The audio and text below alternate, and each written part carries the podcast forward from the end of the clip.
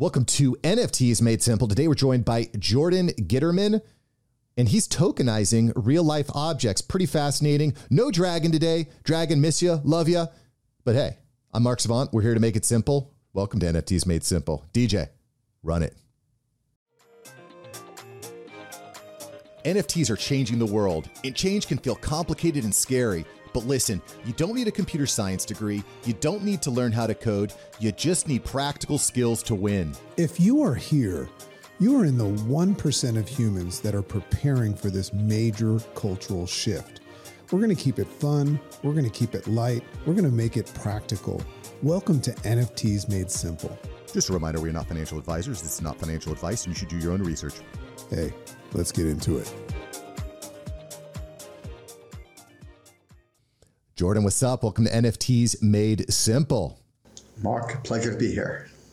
Yeah, my pleasure too. We've gotten connected because you host a lot of events here locally in the South Florida area, which, by the way, y'all, if you're not in Miami, Dade, Palm Beach County, what are you doing? What are you doing? This is where it's happening. Um, but Jordan, why don't you give us a little bit of background on you? How did you get started? How did you get interested in NFTs? Um, it came from the money. So that's how I got involved in blockchain and cryptocurrencies, where I saw uh, the money was our money is fake. I mean, it's there's nothing backing fiat currencies. And so when I got into commodities, and then finally when Bitcoin came out, I saw Bitcoin. I got involved in uh, blockchain cryptocurrencies, and of course, recently now NFTs. So that's the the short version of how I got involved in in this particular sector. Well, I'll tell you, when the federal government just started, or the Fed just started printing and printing and printing, I kind of got that vibe too. That what what does this even mean? The flip side, though, is I think when a lot of people hear about the value of Bitcoin, of Ethereum, of NFTs in general, the first thing they say is, "Oh, that's fake money. That's play money." Why is that? Why is it not fake? Give me your experience there. Well, they're not. It's not necessarily backed, for example, Bitcoin by hard goods per se, and um, so there can be some argument for that, but it's not. It's by the definition of money, um, it's holding its value. There is a mechanism for creating this money. It doesn't just come out of thin air. There's mechanisms for it. So Bitcoin, which most people don't really know, Bitcoin's actually a reward for running their blockchain. So the Bitcoin blockchain runs autonomously, and you have people that are working as sort of like independent contractors and for verifying transactions and for creating the blocks. It's a blockchain, and the blocks are synonymous with like a ledger, a virtual ledger. So for, for managing this this blockchain, this system that runs autonomously, people are rewarded, and they're rewarded with, with Bitcoin for doing that. And so there's an actual governance and a, a very transparent way that this is is working and how um, the cryptocurrency, in this case Bitcoin, is created. Whereas with fiat currency right now, they're just printing money whenever they feel like it. And they're printing a lot of money whenever they feel like it. So that, that's the difference. In Bitcoin, you know there's going to be a maximum of 23 million of them. Um, the rewards are stated how you're going to be rewarded. Um, and in next year, there's something called a halving, where the reward is cut in half. But because uh, because Bitcoin is has been increasing in value virtually every year, even though the reward is diminished, the percentage is diminished, you're still going to get a decent reward because Bitcoin continues to go up in value. So currently, I think it's around twenty three thousand. Um, if you looked at it, its uh, its rise, it's pretty steady you know, even though it's very volatile, it's still steadily going up. Right. But listen, ladies and gentlemen, not financial advice. You don't actually lose unless you realize the loss, meaning if you cash out, that's when you lose. So I'm, I'm very bullish on Bitcoin, particularly long term. And I do just want to give a quick definition to everyone.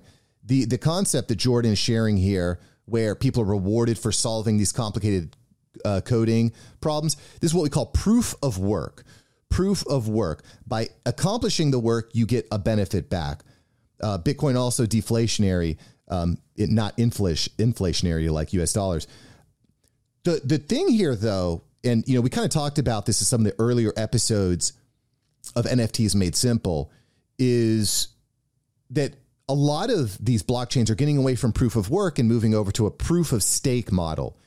Uh, the goal that you know you saw Ethereum do that this year, moving from ETH to ETH two. What are your thoughts on blockchains long term? If it's if you know because you can't switch to proof of of stake in my experience, right? So is that going to be a problem for Bitcoin long term to be on a proof of work model? I don't think so. Um, I think that uh, Bitcoin and it, there's Bitcoin's original protocol, which is BSV, um, and BTC also. I don't think that that is going to be an issue. Proof of work. I don't see any reason why it would be an issue. Well, I think that the main issues that are brought up is that it's it's very energy intensive to solve these problems. You need to run graphic processors, which you know require a lot of cooling. They take a lot of of information. My computer, I was I was playing a game the other day. I was like, I can't play this game because my computer just doesn't have the power. It does not have the power to do it. So I think that's the big question. Is like you know, and I actually had a team member who was working on production of this show and said, Mark, I'm not comfortable working on the production because I don't think that it's good for the environment long term. I ended up changing his mind and being like, listen, I, I hear you, but um, I think that is a concern. I think that's one of the big concerns people have about Bitcoin, particularly. So that entering into a climate change discussion, I, I really don't think it's a, a major problem. I think that there's other, like BSV, for example, where the block size is, is larger, you don't have quite as much of an energy output.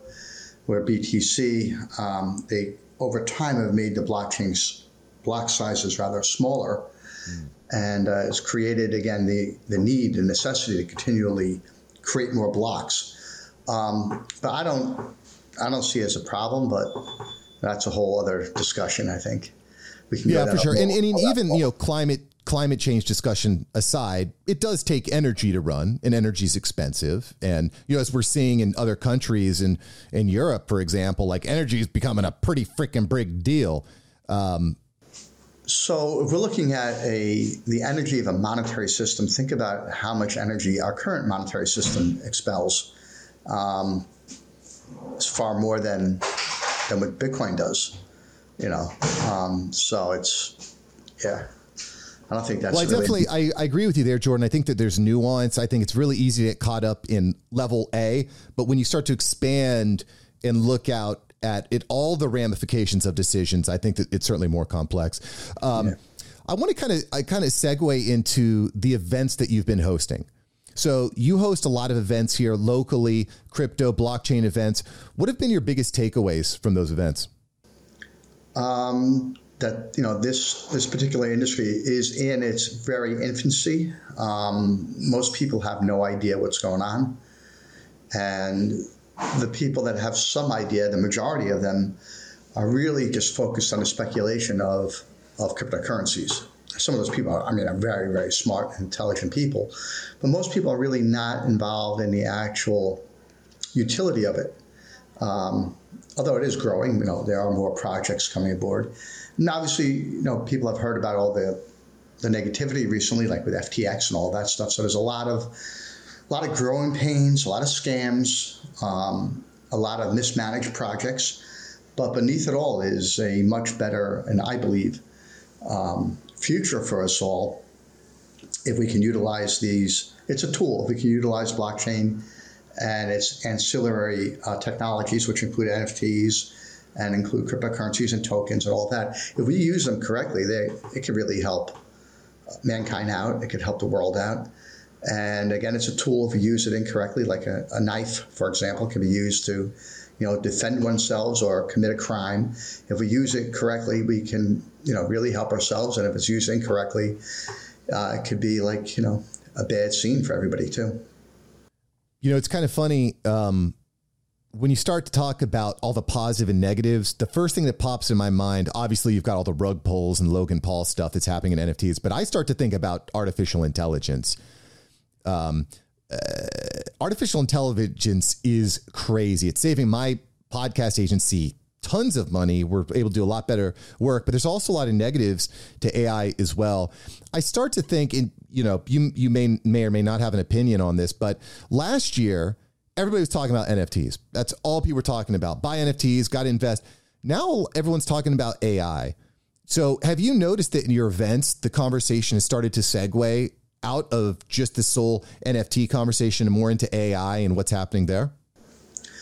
Yes, um, that's happening. I mean, there's some big, you know, breakthroughs where now the public itself can start to use AI. You know, like in the past, AI was used kind of behind the scenes. And yeah, sure, with with the uh, the blow up of the crypto market of, you know, NFTs, uh, many of them losing value, for example. You know, there's just not as much interest right now in it. Um, I absolutely agree with you that that's happening. But you know, look, NFTs have only been primarily used, and the public probably only know, only sees them being used as a digital representation of art, or actually um, virtual art. And there's so many more uses for it. So it's again, it's just in its infancy. I mean, AI, AI is it's some crazy stuff going on with AI. So uh, yeah, they're, they're, both they're both big topics. Um, but AI right now has a spotlight, right? They came out. I can't I can't remember the name of it. GPT or Chat GPT. Right. So I've yet to play with it, but um, you know, I think it's the first one I've known that where the general public can get on and actually start using AI.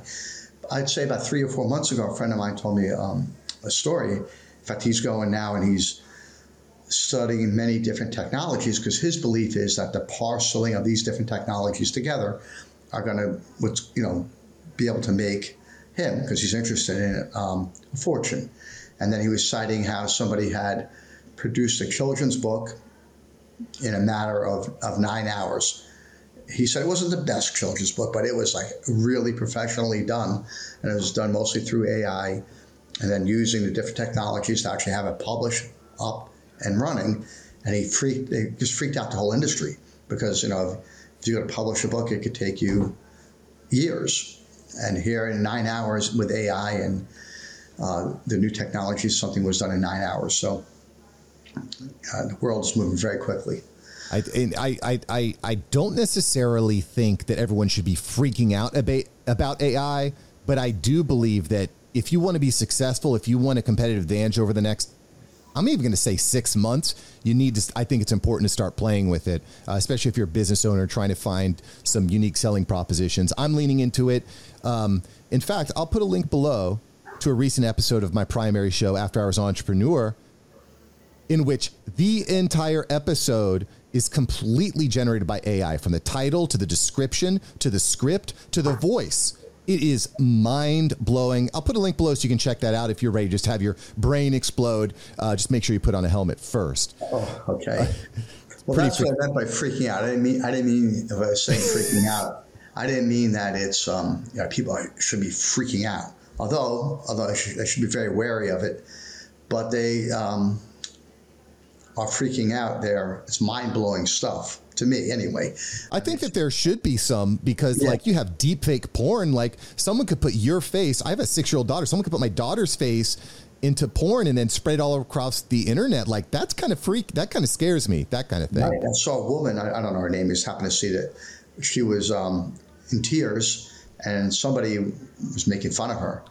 But she was in tears because they took her face, they put it on I guess, a, a virtual body of some sort. Yep. And you know, she's having sex on on camera. It's not her, and it's a young woman. I think it's disgusting. And the person I was laughing, you know, shouldn't laugh because obviously we all have brothers and sisters and you know friends and family. The last thing we all want is ourselves plastered all over the internet, um, you know, in some nefarious way like that. It's really, you know, some. It's it's horrible. Stuff. It's horrible. There should be. I mean I won't go too deep down that rabbit hole, but I think that that's if you're creating that type of stuff uh, with malicious intent, like there should be severe, severe penalties for that. I agree. And, and, you know, to that effect, one of the things that's interesting to me about AI and what's happening there is it's it's really making it difficult for us to determine what's real and what's not real. The lines are so blurred. I'm wondering if NFTs and blockchain can play a role in helping us to figure out what actually is legit who is real. Do you see any applications there, Jordan? Absolutely, because every time a, like a, a, token or something is created, it's time stamped. Um, for example, for example, NFTs are digital representations of goods and services. So they, they represent a finite, actual thing. Now, it may be something that virtual art, which most of it I, I have no interest in, but a lot of the virtual art, like if you looked at Bored Apes, is an actual membership to something. So these NFTs actually represent something. A lot of times it's tangible, and if it's not tangible, it's a finite um, service or goods. You know, and that's I believe I do believe NFTs can bring some uh, reality and honesty and integrity back to to finance and into you know transacting you know in general. And that's that's one of the reasons why I like it. How do you see that playing out? Right, because when I think finance, um, I definitely don't think trust. Generally speaking, how can NFTs bring the trust back to the financial system? I, I could I could just discuss quickly like a, uh, one of the projects I work on that um, looks to do exactly that. So, for example, um, we I, I'm working on a project where we are creating NFTs that represent goods and services, and those NFTs are the data is is collected on them, and for you're able to value. We have we're creating a valuation uh, engine, and that alone will be able to to show the best relative values of different goods and services. And so, you know, NFTs are tokens. Tokens are digital representations of goods and services. Um, and if you're able to take those goods and services and and they're digitally represented, and you're able to get a value on them with a valuation engine, which I can go into in a little while, you can, you know, you can have some some more transparency in the system itself. That's what it comes down to, really. And eventually, I, I believe, and this is really deep down while I'm, I love what I do, is I believe you can remove the medium of exchange and just start exchanging goods and services for each other if you know the value for each. So the tokens that represent them could be used as actual money.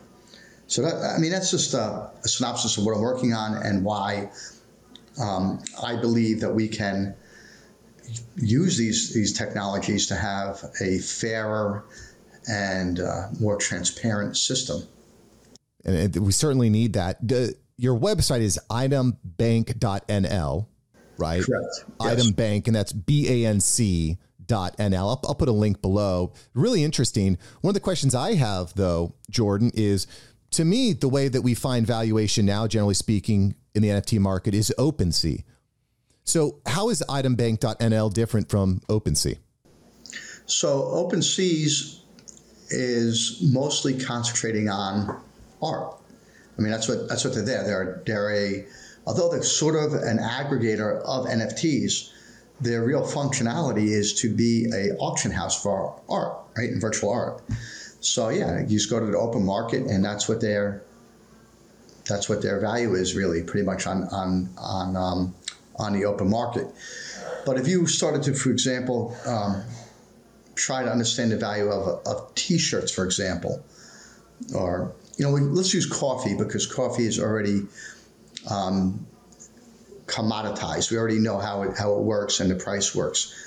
And so, if you wanted to understand what is what's the value of coffee, um, and in Yugoslavia, right? Probably they don't have coffee plants in Yugoslavia. They probably have to import it. And what you would, how it's how we're doing to offer transparency, and it's not perfect. So we so we offer the best relative valuations, and we do that by, as coffee is done today, you take the the, the crummy coffee, the dirt coffee, let's call it, with the finest organic coffee and you average it out. And the, from there, you're able to understand what coffee is, is worth by the pound in Yugoslavia. Um, or maybe they use the metric system, so, you know. But um, it's not perfect. It's similar to like a house appraisal. So you would, you know, the house next door, for example, has a pool that one house doesn't. You have to add value on. So you start to do that. And if you use t shirts, you know, one T-shirt, the average T-shirt, let's say, is two dollar cost for the average T-shirt, and you know that's a cotton T-shirt. Well, there's a polyester T-shirt is made of inferior material, you probably would think it would be worth less money. And where if it was a, a hemp T-shirt, you know, if made of the finest hemp, it'd probably be worth more money. And that's um, it just gives you a handle on on value. And this information is typically only known to professional traders and, and people that are professional and in let's say the t-shirt industry. They you know they buy and sell t-shirts all over the world, you know, stuff like that, where it will offer a smaller manufacturer who may not have that information the ability to have to have that data now and to make an intelligent decision based on it, or even just a, an individual like you and I who want to, for some reason, we're going to buy 100 T-shirts. You know, we want to know, hey, what's the value of these things? At? Where can we get the best deal? And um, you know, so it's it's it, you're tokenizing real real life items. Am I hearing you correctly, or you're pegging an Item Banc token to currency? So it's all outside of kind of the manipulation that happens with um, typical financial markets? We're, our intent is to eventually to tokenize the real items, but initially, and because of the technology, we're able to switch around what we're doing. Because we, we thought we had to tokenize real items to get the data, but we can now get data. This self uh, reported information can be verified, the veracity of it can be determined. So people are self reporting information on certain items, and we for that we give them a token.